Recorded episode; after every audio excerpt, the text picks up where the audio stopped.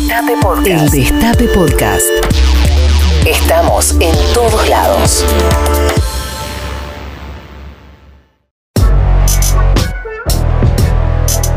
No somos vulnerables, somos vulneradas. Somos vulneradas por un Estado ausente.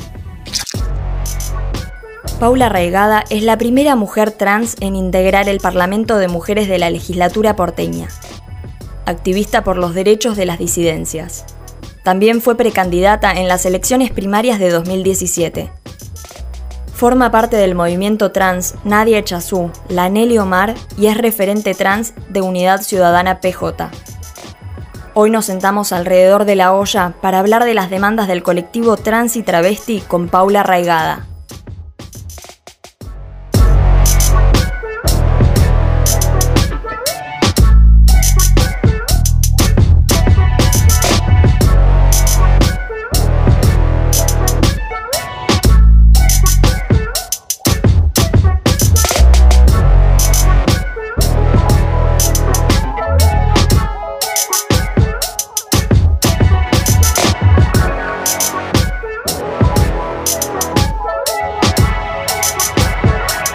Capítulo 7.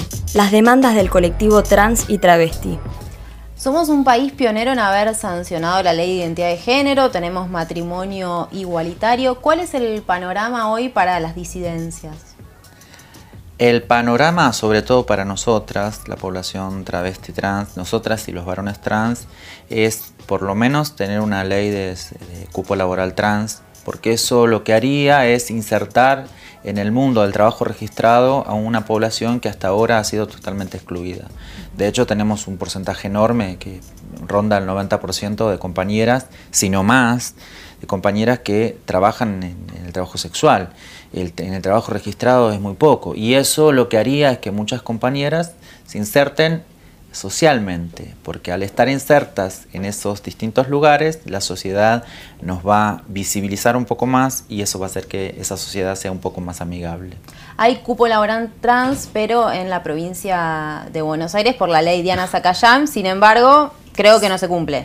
No es que el cupo está, pero no está reglamentado. Al no estar reglamentado, eh, eso da la excusa de que no se haga efectivo. En realidad la ley está y debería ser efectivo pero siempre algunos gobernantes buscan alguna excusa para no efectivizar. De hecho, la ley de género también está sancionada el de 2012, pero desde el 2012 hasta la fecha hay muchísimas cosas que no se cumplen. El, mayor incumplidor, digamos, de, de las leyes es el Estado.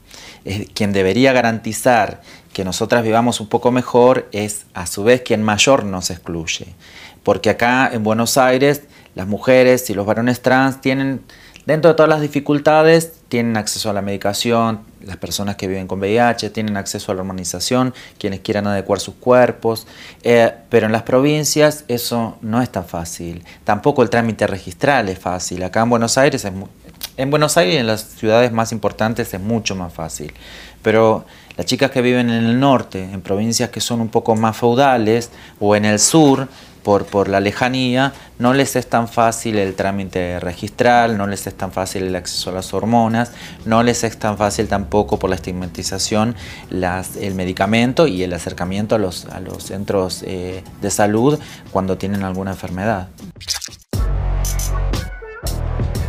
Bueno, soy Sasa Testa, una persona de género fluido, el género fluido es, este, o puede, podría llegar a definirse como eh, una, una de las identidades de, digamos, del no binarismo.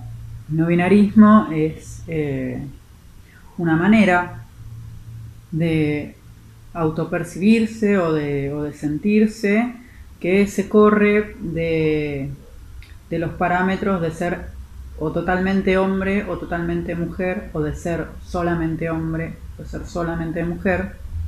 Y en el caso eh, género fluido, en el caso personal, mi caso personal, eh, yo sé que no soy ni totalmente hombre ni totalmente mujer, eh, porque al mismo tiempo me identifico y no me identifico con, con ambos géneros. ¿no?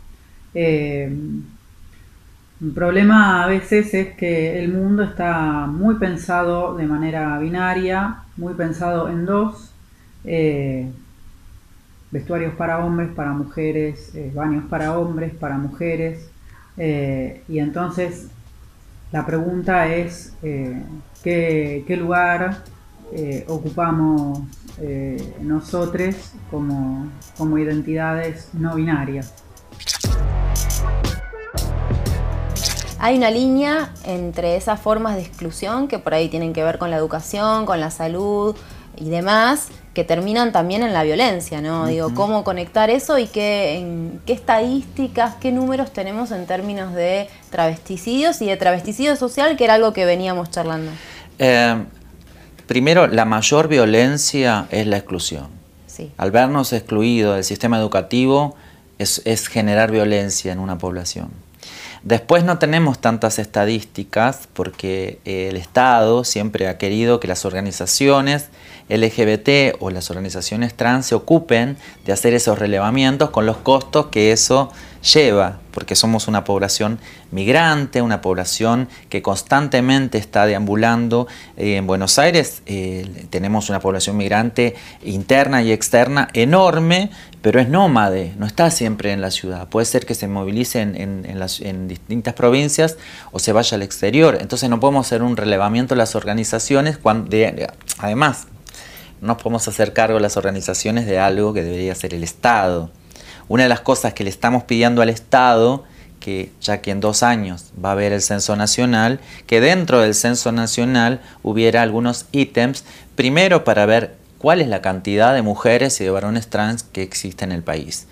¿Cuál es el promedio de vida que esas mujeres y esos varones tienen? Después es cuál es la calidad de vida. Entonces, porque siempre cuando vamos a pedir una ley, nos preguntan las estadísticas, pero nosotras no tenemos estadísticas. Tenemos el boca a boca, tenemos lo que saben las organizaciones, pero eso cuando se hace un marco regulatorio no sirve porque justamente no está especificado y eso lo tiene que hacer el Estado. Nosotras no podemos hacer, nosotras nos hacemos cargo, nos hicimos cargo de todas las compañeras que, eh, que nos están precediendo y las mayores a nosotras se hicieron cargo de nosotras. O sea, nuestras compañeras fueron nuestras madres y nosotras somos las madres de las compañeras que están viniendo ahora. No nos puede pedir el Estado también que nos hagamos cargo de las estadísticas. Eso es parte de lo que el Estado tiene que hacer y para lo cual le paga mucha plata a mucha gente. En el caso, si quiere el Estado eh, tener encuestadoras, de la población trans, creo que muchas van a querer hacerlo, pero obviamente con, con las mismas eh, características que tiene cualquier encuestador, que es con un sueldo. Sí hay una eh, encuesta que se hizo, que se trabajó creo que con el Mocha Celis, que da cuenta justamente de la supervivencia y se habla de 35 años como una edad límite para la población travesti. Más allá de eso, son sobrevivientes. Sí, esa encuesta ha pasado un par de años y después de esa encuesta, que también es una encuesta que se hizo en determinado territorio, no refleja lo que pasa en... La realidad nacional. Lo, que sucede es que lo único que hay como para enmarcar cuál es la realidad. Claro. Es, la única, es, el único ítem que tenemos para decir tenemos este promedio de vida. Y en ese momento era de 35 años. Después, con la ley de identidad de género eso eh, subió tres o cuatro años más, tenemos 39, 40 años, pero en el último tiempo eso ha descendido otra vez. No, no solamente por, por, por, lo que le pasa en el país, eh, sino también porque ha elevado el, clima, el, todo el sistema de violencia. No solamente la violencia institucional, sino la violencia social. Siempre el, eslabón que se rompe más fácilmente eh, es, es, el, es el más débil. Y en este caso nosotras somos parte de esa población que es sumamente vulnerada. No somos vulnerables, somos vulneradas, somos vulneradas por un Estado ausente. Sí, de hecho también hay una persecución específica, en, por ejemplo, el tema infracción a la ley de drogas. Digo, la mayoría de la población en provincia de Buenos Aires es población travesti. Digo, ahí hay una eh, exclusión y una persecución y una criminalización específica. Es que ahí está la estigmatización. Te estigman por ejemplo, cuando hablan de las enfermedades, cuando hablan del VIH, culpan a la población trans de ser la transmisora o de ser la que mayor foco tiene. Y no es así, porque la mayoría, y esto sí hay estadísticas, el 87% son personas heteros. No somos nosotras. Pero sí ese estigma está en todo en relacionado. Está cuando se habla de. Pero igual no solamente la población trans, sino tiene que ver con determinadas características de sectores vulnerados. Cuando hablan de una persona trans que mm, está infringiendo la ley vendiendo estupefacientes, hablan del narcotrans. Sí, narcotravesti. Los medios usan ese neologismo también Como para. Si toda la población este, fuera narco. Está, es una persona que quizás está cometiendo un delito, pero es una persona dentro de un montón de... Y además nosotras tenemos las mismas características que tiene cualquier individuo. Eh, también hay chicas buenas y también hay chicas que cometen delitos, porque somos humanas. o sea, pero siempre estuvo la estigmatización y sigue estando cuando solamente nosotras somos un objeto. Somos un objeto que se relaciona eh, con el sexo, no somos un objeto que es capaz de, de escribir políticas públicas, de pensar políticas públicas y además no solamente pensar políticas públicas para su colectivo, sino pensar políticas públicas para todos y para todos. Eso quiere decir ejercer un real poder sobre, sobre les otros, porque quien redacta, quien oficia y quien lleva a cabo una política pública está ejerciendo una potestad enorme sobre el pueblo y eso quiere decir también una gran responsabilidad. Y nosotras estamos preparadas para esas cosas. Lo que sucede es que sí vivimos en un mundo que eh, dificulta todo eso por el prejuicio. En la política no hay muchas compañeras trans, no hay ningún compañero trans, eh, hay muy pocas lesbianas visibles, creo que hay una sola. Eh, visible y que además se confiese como tal, y gays, eh, tenemos ahora un diputado que ahora recién, después de muchos años y después de dos gestiones, se, confiesa como... Pudo hacerlo público. Vos tenés un lugar, de hecho, en el Parlamento de las Mujeres, que es la legislatura porteña, y fuiste la primera mujer trans en estar en ese espacio. ¿Cómo es ese trabajo ahí, esa participación? Eh, llegar hasta ahí no fue tan fácil porque también dentro del feminismo eh, conviven un montón de mezquindades pero lo rico fue llegar a este, ese lugar, estar en ese lugar y poder tratar de modificar desde la mirada del colectivo eh, cómo debería ser un parlamento de mujeres. Porque ya la palabra mujer nos ha quedado chica para todas. Entonces entendemos que así como todos otros espacios han, desde, desde la mera enunciación, han, este, han cambiado sus nombres, también el Parlamento deberá pasar por lo mismo.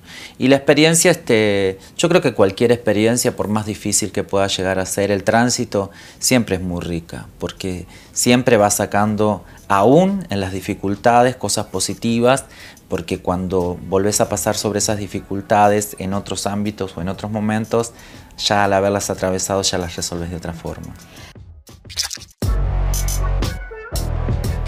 Reclamo y alzo la voz hacia la sorda nada misma. Te volvés a hacer el piola conmigo y te fajo, macho heterosis. ¿Quieres ver quién la tiene más larga ahora? Me trato de hacer el quebrantador de masculinidades hegemónicas, el superado, el deconstruido. Pero en realidad yo soy uno más del hormiguero, no engaño a nadie. Siempre digo que nunca estaría con uno de esos pero en realidad siempre caigo como un desgraciado por si es como vos. Por la manera en la que resuena tu voz, la figura de tu espalda y todas esas cosas que nunca voy a poder tener. Estás como en un limbo conmigo, porque te atraigo y te confunde. Me tratás de compa y de chamullar al mismo tiempo. Me encantás, pero tengo miedo. Porque, ¿cómo puedo saber si no buscas en mí un cómplice? Uno para escucharte, para comprenderte, para soportarte, para absolverte de cada machiruleada que haces, legalizado por nuestra masculinidad compartida en su comodidad. O si en mí buscas una concha, la idea excitante de sacarle las capas de ropa a un trans, de recordarle su lugar en el mundo como objeto de tu consumo y tu deseo, alimentando su herida histérico, asegurándole que todavía lo ves como un hombre, a la chica chico de plástico, recipiente de todas tus fantasías sin fetiches, a pesar de tu pseudo humillación penetrativa. De tus chamullos de macho progre no te creo nada. Pero camino en tu trampa igual. Porque te odio y te repudio como ser moral. Pero te deseo y te envidio como trolo trans. Este programa se llama La Olla. Entonces siempre pedimos poner algún tipo de deseo o de conjuro en la olla y que arda ahí mismo. ¿Cuál deseo te gustaría poner en la olla? ¿O conjuro? Si yo si tuviera que poner algo en esa olla, pondría algo que también nos va a tocar a nosotras. Eh, nosotras pertenecemos a un núcleo social eh, muy pobre, muy excluido. Eh, pero no estamos solas ahí. No están solo los varones trans también. Hay un montón de las mujeres, están las mujeres afro, está la población afro, está la población migrante, está la población de bajos recursos. Y además yo vengo con una ideología también que la traigo desde chiquita, porque son los primeros recuerdos que tengo de mi casa.